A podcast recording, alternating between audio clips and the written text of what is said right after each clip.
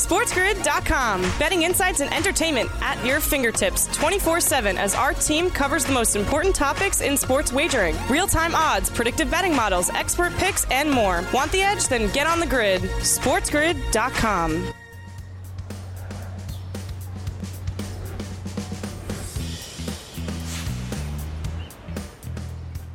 Welcome to the morning after on a national championship Monday, right here on Sports Grid, Sirius XM, channel 159, the home for Sports Grid Radio on Sirius XM and all across the Sports Grid network.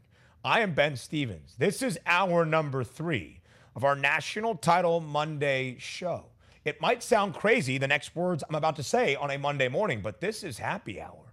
And this is a very happy hour when a national championship is on the line tonight in New Orleans between Kansas and North Carolina. Again, the Jayhawks, a four point favorite currently with an over under at 151 and a half. Plenty more to come from the national championship game later on in this hour number three. Some of our best bets to look at, some of the biggest performers we can expect tonight on the biggest stage in college basketball. A full blown breakdown continues on this National Title Monday right here on TMA. But also in this third hour, to start things off, it is our West Coast Wake Up, where we welcome in our West Coast audience and a special shout out to Spectrum Sportsnet LA, where you can see the morning after in its entirety, 9 a.m. to noon Pacific time, out there on the home of the Dodgers in the Los Angeles area. And right now, in Los Angeles, basketball ain't going that well for the Los Angeles Lakers. In fact, it seems really dim and very dismal for the Lakers season at the moment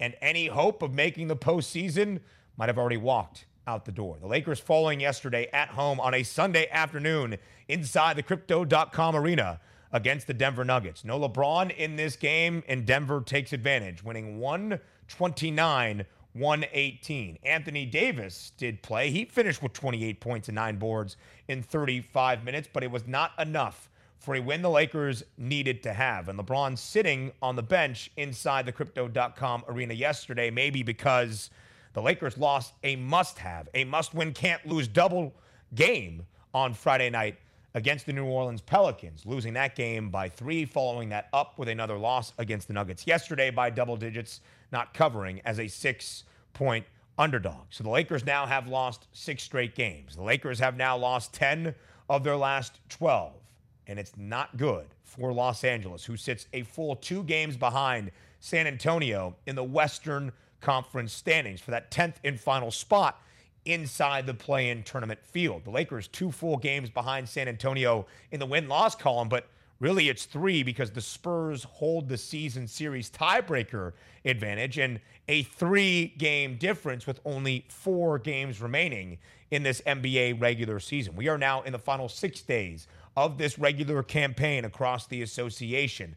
The season ends, the regular season ends on Sunday before the play in tournament begins a week from tomorrow night in both conferences. So the Lakers have a lot of ground to make up, and it's seeming like their chances of making the playoff slim to none. And as my dad would say, slim just walked out the door. So as we look at where the Lakers currently stand, again, three games in essence behind San Antonio. You will see those odds in the Western Conference very, very long at the moment. 150 to 1.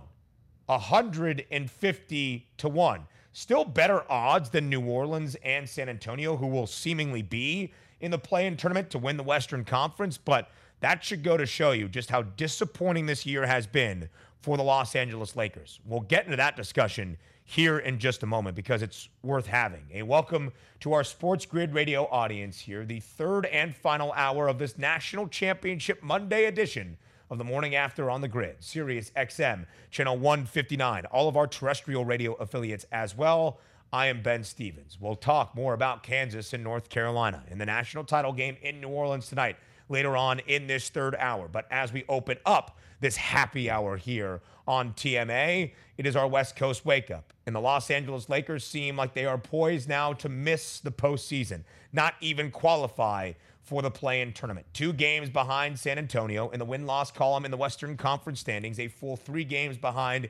If you add in that tiebreaker advantage, San Antonio holds over LA. And with only four games remaining, a very bleak picture for those postseason hopes for LeBron, AD, Russ, and the rest of the Lakers. We'll go big picture here because the Lakers have four games left. Three of the four of those games on the road against Phoenix, Golden State, and Denver. They are not going to be favored to win any of those basketball games. Their other game at home is against Oklahoma City. They'll probably be favored in that game, but it might not be enough. And even at that point, we'll see if LeBron James is suiting up or if Anthony Davis is suiting up and what the future and the offseason holds this summer for Los Angeles. Could this be a complete rehaul and a complete overhaul of this LA roster as it stands at the moment? That could be on the horizon. Now, let's pull up the Western Conference odds again because, again, the Lakers, the third longest price right now to win a Western Conference crown at plus 150. But let's put it into context. The Lakers open the year in the preseason as an incredibly short favorite to win the West at plus 195, the second best odds to win an NBA championship, only behind the Brooklyn Nets. But plus 195 to win the West before the year got underway, now 150 to 1 to do so. The Lakers were a favorite of over $3.5 in front of teams with the second best price, like the Warriors and the Clippers, who were both plus 550 before the season got underway. So from plus 195 now in the final week to 150 to 1, maybe one of the most disappointing results and disappointing seasons in a single year in the NBA in the last five, seven years across the association. It's a big week in sports. The Masters is on the horizon. Dubbs Anderson joins us next. SportsGrid.com. Betting insights and entertainment at your fingertips 24 7 as our team covers the most important topics in sports wagering real time odds, predictive betting models, expert picks, and more. Want the edge? Then get on the grid. SportsGrid.com.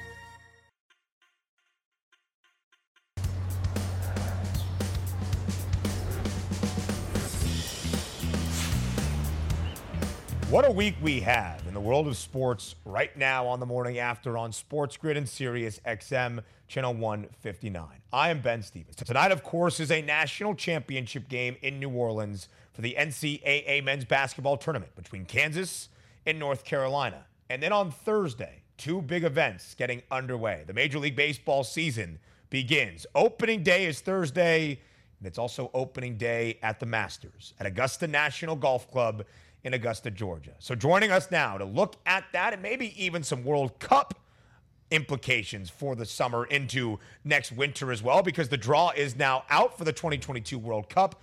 It is Dubbs Anderson back here on TMA on another bright and early Monday morning, helping us make sense of it all. Dubsy, great to have you back to talk a little bit about Tiger Woods and the Masters this upcoming week a weekend tradition unlike any other, Ben. I, I, thought you were trying to insult me there, mentioning baseball in the same sentence as the Masters. I mean, Tiger Woods, he's got a press conference this morning. I think we'll get the thumbs up that he is going to play, and he looks fantastic.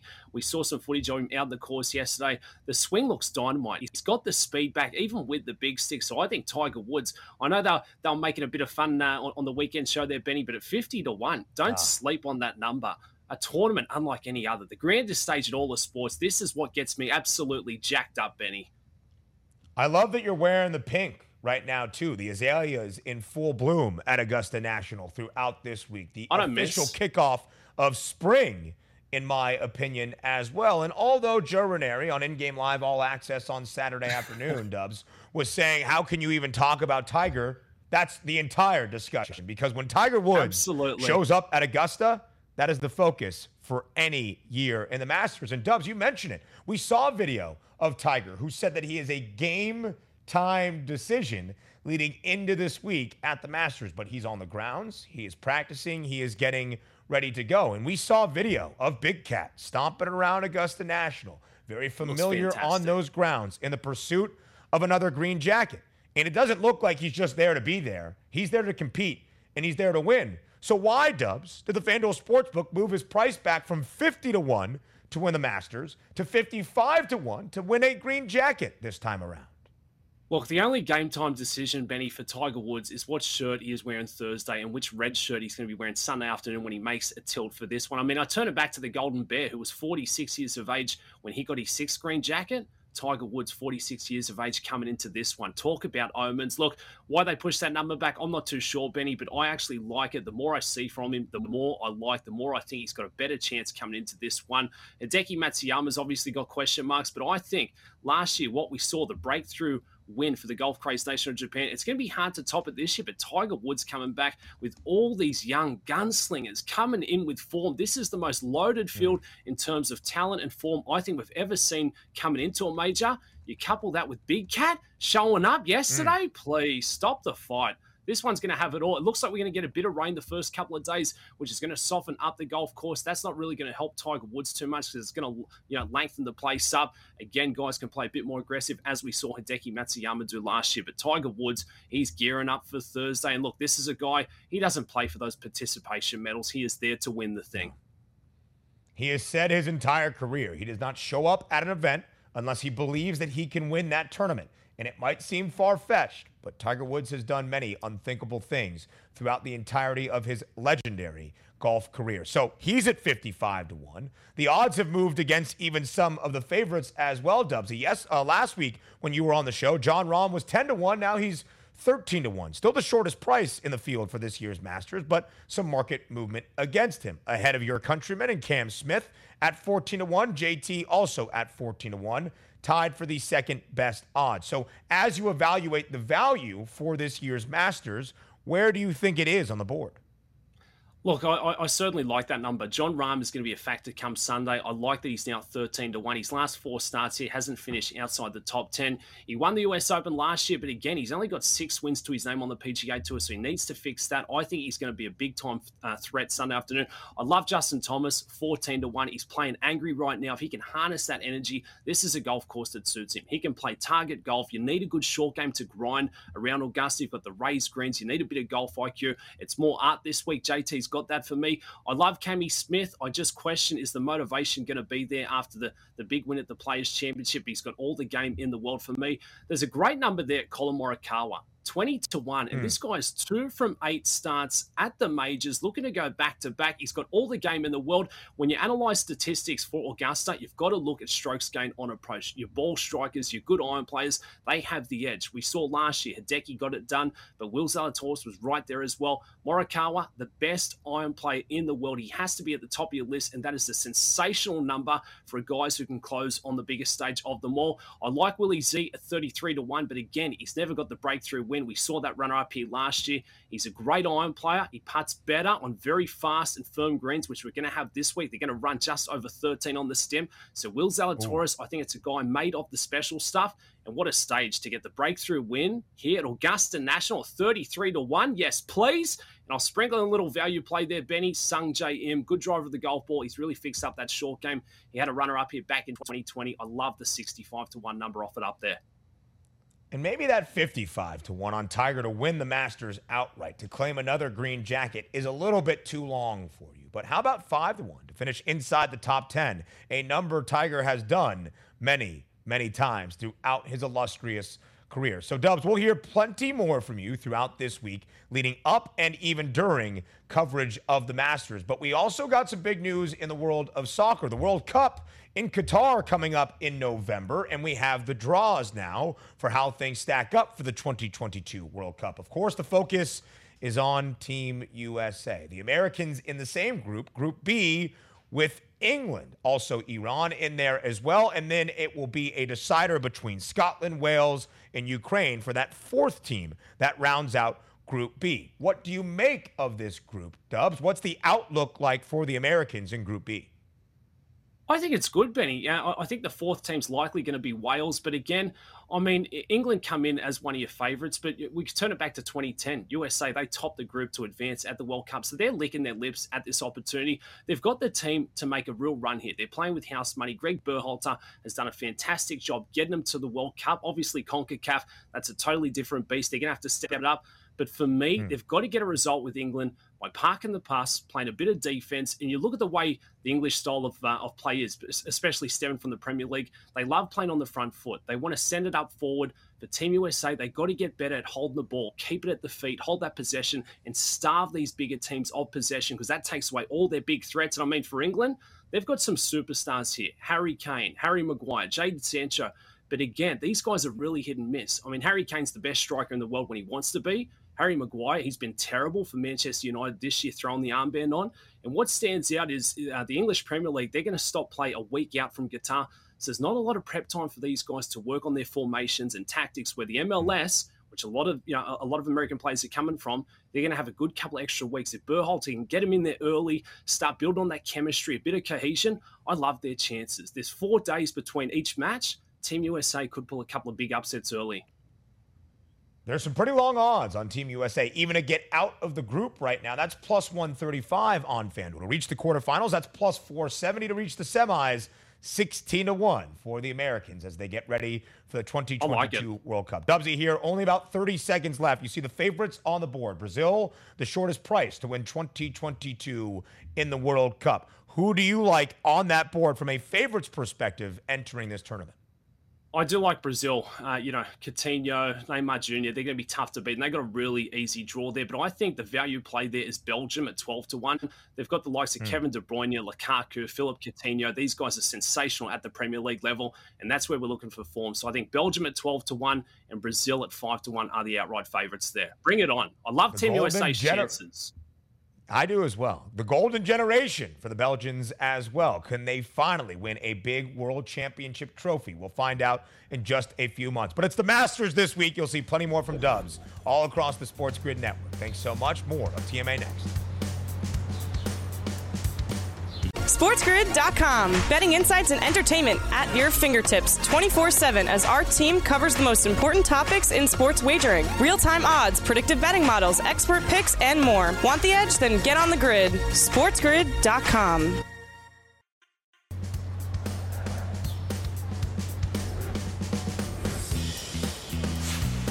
A glorious week in the world of sports that begins tonight with a national championship game between Kansas and North Carolina in New Orleans. And this is the morning after on Sports Grid and Sirius XM, channel 159. I am Ben Stevens. We break everything down that begins tonight in the Natty in New Orleans and then goes to opening day on Thursday, the Masters on Thursday, the home stretch of the NBA and NHL regular season, and a guy that is a jack of all trades for us each and every week here on TMA is Tom Vecchio from FanDuel. A busy time in his realm because he is one of the best prop handicappers in the NHL, in the NBA. And now, with opening day on the horizon, the MLB home run prop king is back to take his throne as well. Tom, thanks for joining us once again on a Monday here on the morning after.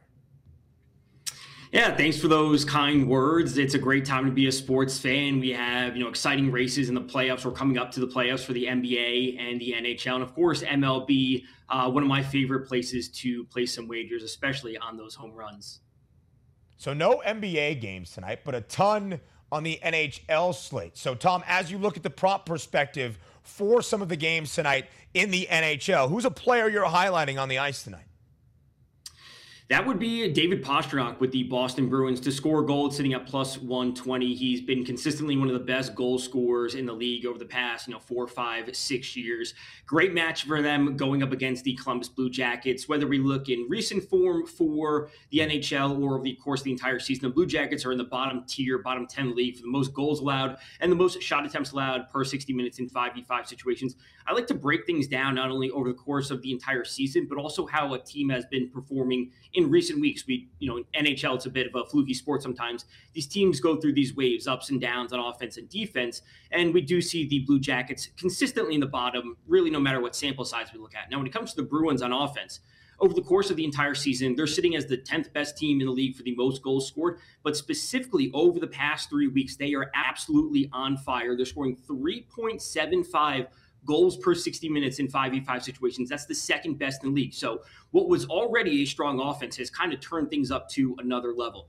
So, when it comes to Pastrnak at the plus 120 goal in a great matchup, I'll also look to do what is a, a bit of a, I guess, similar to what player uh, some betters do for NBA, which is the ladder system.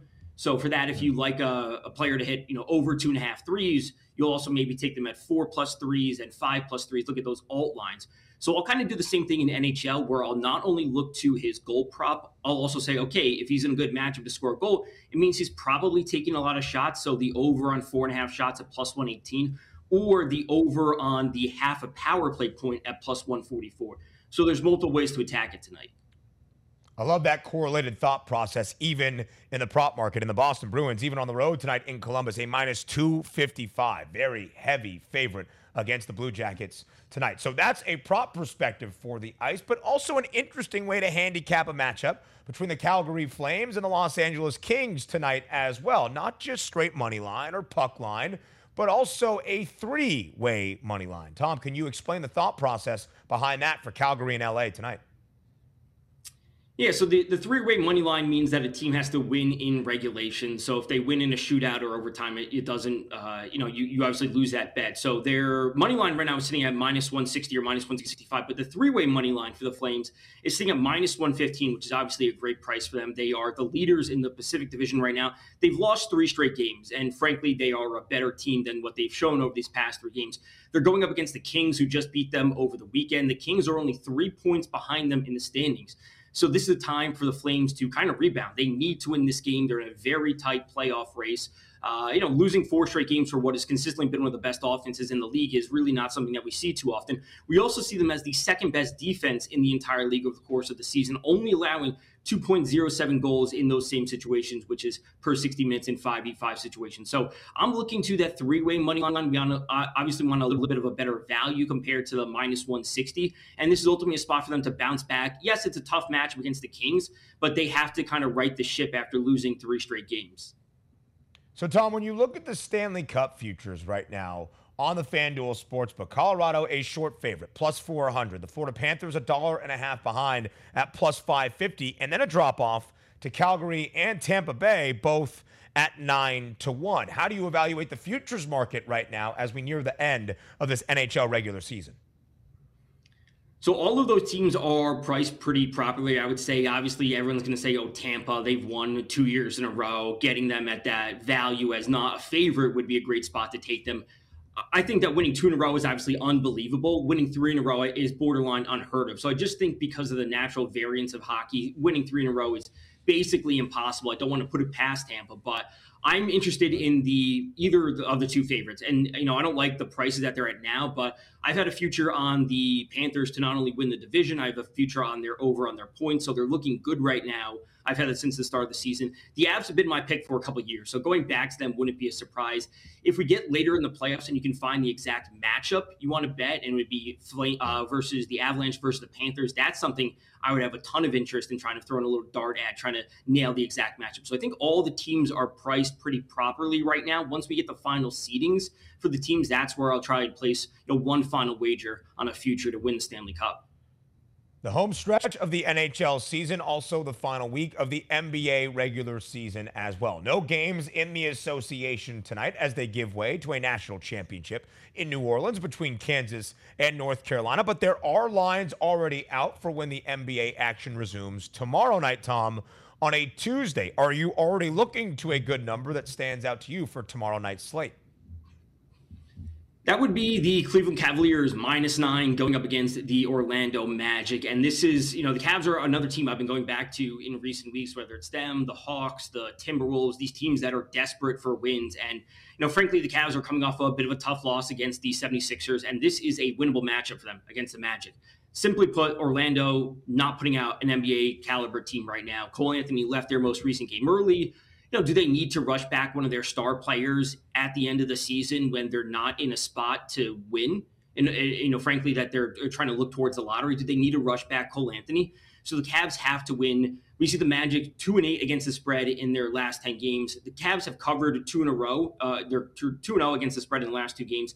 They're uh, three and seven in the last 10 games against the spread. So they've also been struggling, but based on the matchup, the Cavs are still the better team. So I'm going to be looking to them at minus nine in what is ultimately a winnable and must win match for them if they're going to kind of secure their spot in the play in or potentially jump up to the sixth seed. So a very solid match with them. They have to kind of get things back in order to grab a grab a win against a, a very, very mediocre Magic lineup. And that's all that is at stake right now. Some of that postseason positioning and building that momentum for the playoffs in the Eastern Conference. And that's our focus. Milwaukee, the reigning NBA champs, the reigning Eastern Conference champs as well, of course. Two and a half games back of the Heat for that top spot. Milwaukee currently in that number three seed as of right now in the East, taking on a Bulls team that has struggled since the All-Star break. And the line already out for this one. The Bucks laying four on the road in the United Center, where Chicago has the best ATS home record this year, but one of the worst as an underdog. So anytime the Bulls are getting points, it probably means they're playing a top team in either conference, and they are winless against the top three teams in the East and the West this year. Tom, do you believe that continues tomorrow? And are you highlighting any players you'll keep your eye on in the prop market? Yeah, the Bulls have been, as you said, really struggling the second half of the season. We saw them super hot for a while. They were sitting up at one, two, three in terms of the standings. Uh, they simply can't get it done. I don't know if they don't have, uh, you know, that that cohesion, especially at the end of games where they don't have the ability to close things out against these top teams. So I'm going to be looking back to the Bucks in this matchup. It's only four points we obviously seen them blow out, you know, some of these top teams in recent games. So I like the Bucks. I'm going to be liking the Bucks uh, ahead of basically any team when they're fully healthy, uh, whether it's the Nets, the 76ers, maybe going up against the Celtics is the only spot that I would look to potentially take the Celtics, especially if they're getting points, just because that could be a very, very tough defensive matchup. But it's all about the Bucks minus four. I don't really care about the Bulls' home record. They've been struggling too much recently to to try and uh, give the points to them. 25 and 13 ATS at home inside the UC this year for the Bulls. Now, the second best cover percentage because Memphis keeps winning games without Ja Morant. They are 26 and 13 against the number at home. The Bulls, though, just 10 and 21 against the spread when booked as an underdog, the second worst cover percentage in the NBA. Speaking of those Memphis Grizzlies, Tom, even without Ja Morant, Memphis this year is 20 and 2 straight up. How do you explain what the Grizzlies are doing? And have you been able to profit off of any of those secondary players like a Desmond Bane or a uh, Jaren Jackson Jr. in the prop market in the absence of Ja Morant? Yeah, the, the Grizzlies are, I would say, one of the best stories of the year. That you earlier in uh, end of November, beginning of December, they lost Ja Morant, and they just continued to win without him. He's out right now. They continue to win without him, and they have so many good depth players that no one's a superstar on that lineup right now. It's that they have everyone that can do a little bit of everything. They play fast. They can add a little bit of defense. They can rain down some threes when they want to. They're good on defense. They add in plenty of rebounds with Jackson and Steven Adams. So I think it's due to the fact that they play so well as a team and everyone's willing to contribute in every single area that they're uh, able to win games without Ja Morant. So he's been out and they continue to win. I think that maybe it takes away from his potential MVP. I know he's not directly in the conversation, but they can win without him. And I think that just makes them so much stronger from a floor standpoint that when he does come back, we actually see them reach for that ceiling. So I'm going to like Memphis in their first round matchup. I'm going to like Memphis going forward a lot throughout the NBA playoffs. I would agree with you there, Tom's. Plus 600 right now, the third best price in the West for a team that has a stronghold on that number two seed in the Western Conference postseason. Tom, you're always giving us props. Here's one for you for the national championship game tonight. Brady Manek over two and a half made three pointers. Tom Vecchio providing that prop perspective from FanDuel. As always, Tom, thank you very much. More the morning after in a national title preview next. SportsGrid.com. Betting insights and entertainment at your fingertips 24 7 as our team covers the most important topics in sports wagering real time odds, predictive betting models, expert picks, and more. Want the edge? Then get on the grid. SportsGrid.com.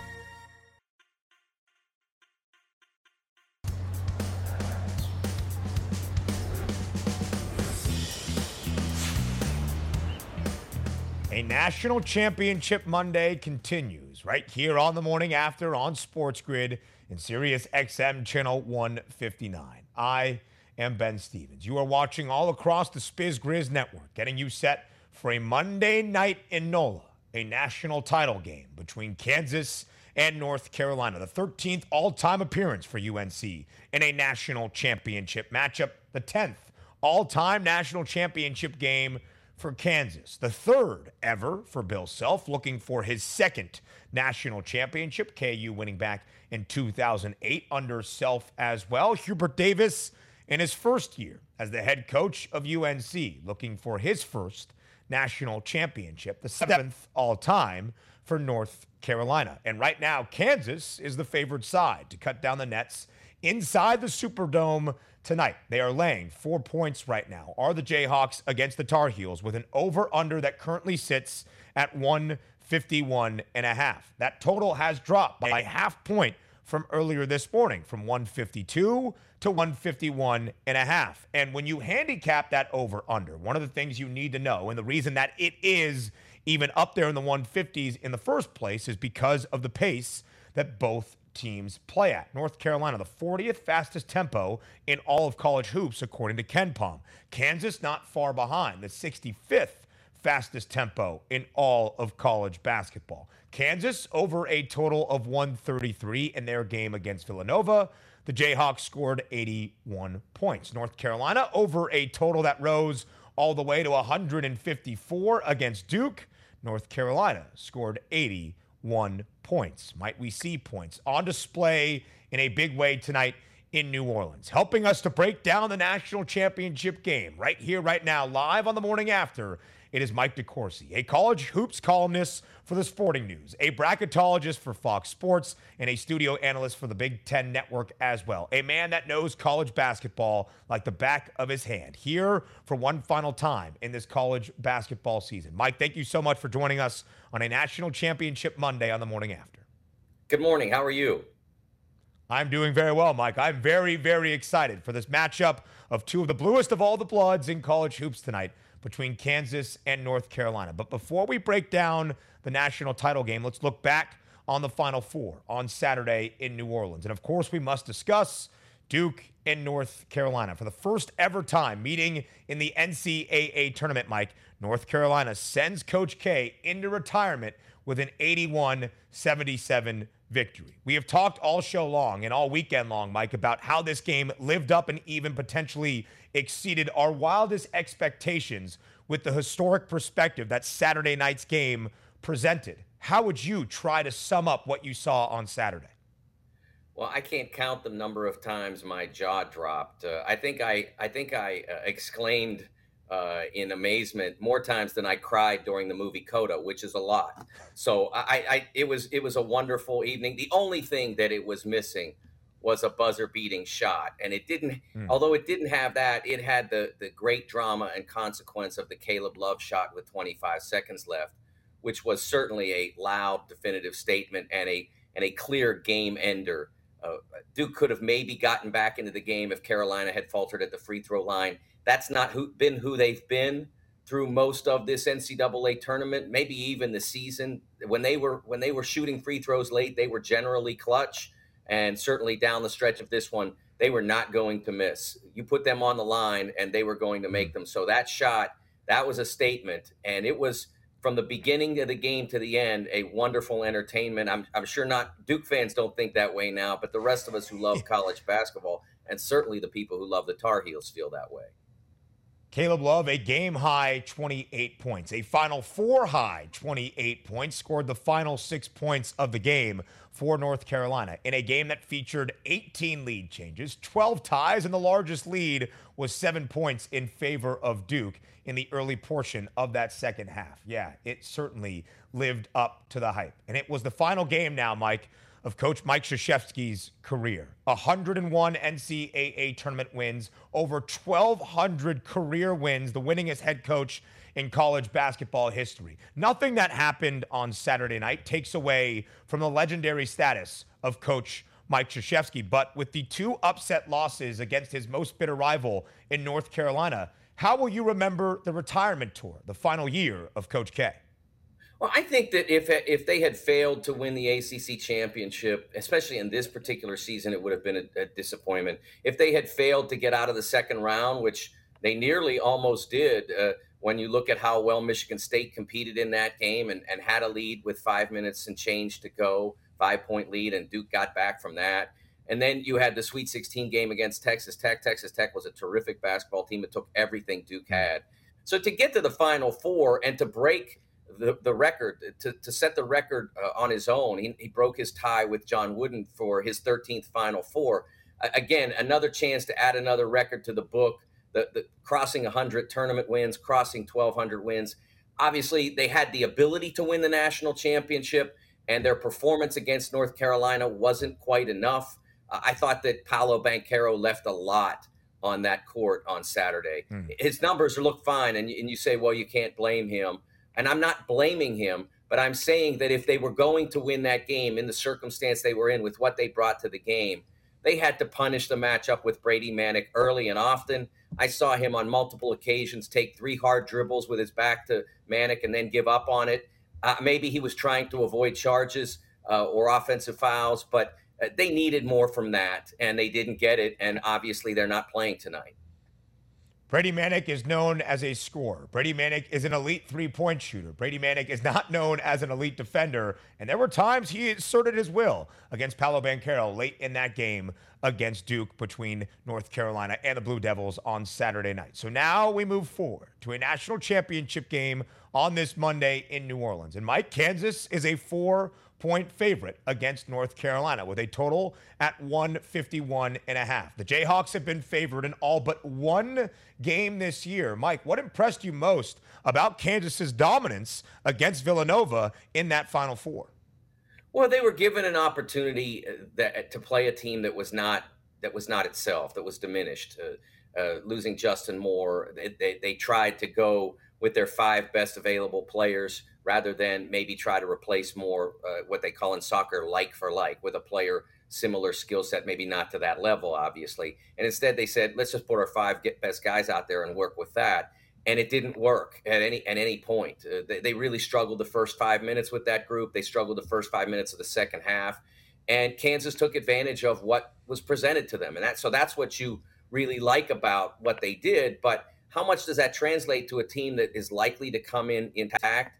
Uh, Armando Bacot will certainly play. Uh, we'll see early on whether he is at all diminished by the ankle sprain or ankle tweak or whatever you want to call it. Uh, we've got no hmm. formal diagnosis, but the ankle issue uh, that he had on Sunday, Saturday night uh, in the Duke game late. Uh, if if he is diminished, then Kansas has to try to punish that. That's what they've done best in this tournament: is find the weakness in the opposition and exploit it to the to the highest degree. Uh, that's the number one thing for them. Obviously, Ochai Agbaji has to be great again tonight. They are not winning this tournament without him being what he was on Saturday. He can't be what he was for the first couple of rounds of this tournament, which was just kind of another guy out there. He's the best player they have. He was by far their best player on Saturday. He's got to be that again against Carolina. 21 points on Saturday for the Big 12 Player of the Year at Ochai Agbaji against Villanova. Six of seven from deep, following up 18 points he scored against Miami in the Elite Eight. So you mentioned that big man battle between Armando Bacot and David McCormick perhaps tonight. What do you think, Mike, is the key matchup between North Carolina and Kansas in the national championship game? Well, I think that is the key matchup in a lot of ways. Uh, it, for the for this reason, McCormick has to be in it if he gets dominated, and of course, Mark Williams wasn't in it, not because he wasn't dominated, but because he wasn't there. Uh, he, he, only mm. played 16 minutes and change on Saturday. So you have to have McCormick out there. He has to be in that matchup because Bacot is such a destructive rebounder. He's a capable finisher. So you have to be out there and competing. I don't think David McCormick has to outscore under Armando Bacot. I don't think he has to out rebound him, and that's a good thing for the Jayhawks because few can. But he has to be in it. And if he can battle it relatively even, then that's where the advantage that Kansas has on the wings can really help. Leaky Black will probably take a lot of the responsibility for guarding Agbaji. And, and uh, teams have had trouble with, when Black has been the primary defender uh, against a primary option. Uh, opponents have had trouble getting that guy going. Another that's why Christian Brown becomes really prominent in this game a player that I've often said or written about that he can do more than he realizes he can do. And his teammates are constantly telling him that. His coaches are constantly telling him that. He stepped forward, made that huge game breaking three on Saturday. He did it to Creighton. Good. You're making the big shots, but you gotta you gotta be willing to take more shots because it may be required if Agbaji is suppressed. We've mentioned the pace, Mike. We've mentioned that total is up there at 151 and a half, the biggest stage in the sport tonight in a national championship game in the Superdome in New Orleans. Who do you expect to get off to the hottest start between Kansas and North Carolina? Well, I don't. That's a tough one. I, you know, where how it, how the game plays out early is tough to discern uh, because you never know exactly what's going to happen. But in terms of the pace, you know, I think that someone is up to the officials. Uh, because the game was called tightly on Saturday night, in the Duke Carolina game was called tightly. that promoted pace because players were able to perform more freely. And so if the if the officials tonight call the game the way it should be called, in the way that Saturday's was, then I think that that number will, you know, that they have a good shot at topping that number. Uh, but if the officials come out and allow the game to be played physically in the way they have in the majority of games in this tournament, uh, then then it might be in peril that you might you might be under. I suspect that based on the consequence, based on what we saw in that game when everybody was watching, that we will see a game that is played more freely, whether that you know where hmm. where teams are, are allowed to pursue offensive opportunities and not dragged down by a lot of grabbing, holding, illegal screening, and that sort of thing. So uh, that that may be instructive on what to do about that number. Mike, you've mentioned some of the biggest names on both sides Armando Bacot, Caleb Love, Brady Manek for North Carolina, Ochai Agbaji, and David McCormick on the other side for Kansas. On this biggest stage, who do you expect to step up with the biggest performance of the national championship game? Yeah, I think by the end of it, we'll see. I, I believe it'll be Agbaji. I think he'll fight through uh, what Black does to him. It's going to be hard. Leaky's a terrific defender and usually doesn't have a lot of help responsibility. Uh, but I think by the end, uh, th- that they'll find a way to do that to get him the ball in scoring positions. Uh, but watch out as well for Remy Martin. That's a player that North Carolina doesn't have a real answer for. Uh, Remy didn't have to do a lot in the Villanova game. I don't know that they wanted him to because of the nature of the way Villanova plays. Uh, but in those more open games where the opposition isn't an elite defensive team, and Carolina certainly is not that, uh, that may be an opportunity for Martin to impact the game. Remy Martin only three points off the bench in the final four against Villanova, but he has scored 20 or more two other times so far in this NCAA tournament. Mike DeCourcy helping us break down a national championship game on a Monday in New Orleans between Kansas and North Carolina. Mike, thank you so much. Enjoy the game tonight. Thanks, Ben. More of the morning after up next, including our national title best bet right here on the grid. SportsGrid.com. Betting insights and entertainment at your fingertips 24 7 as our team covers the most important topics in sports wagering real time odds, predictive betting models, expert picks, and more. Want the edge? Then get on the grid. SportsGrid.com.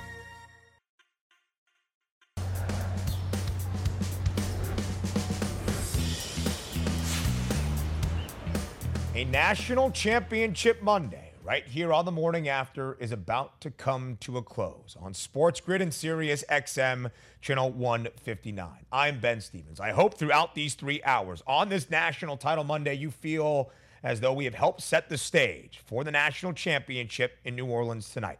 Kansas, a four point favorite against North Carolina with an over under at 151 in a hook. We have looked at the game spread, the game total, the first half line in both spread and total perspective, team totals for KU and UNC, and gone across the prop board as well. And that will be our focus for our final handicap of our final game of this college basketball season, the national title between KU and UNC. So before we say farewell on this national championship Monday, before we say goodbye, it is time for one last college basketball best bet it is time for bye bye bye.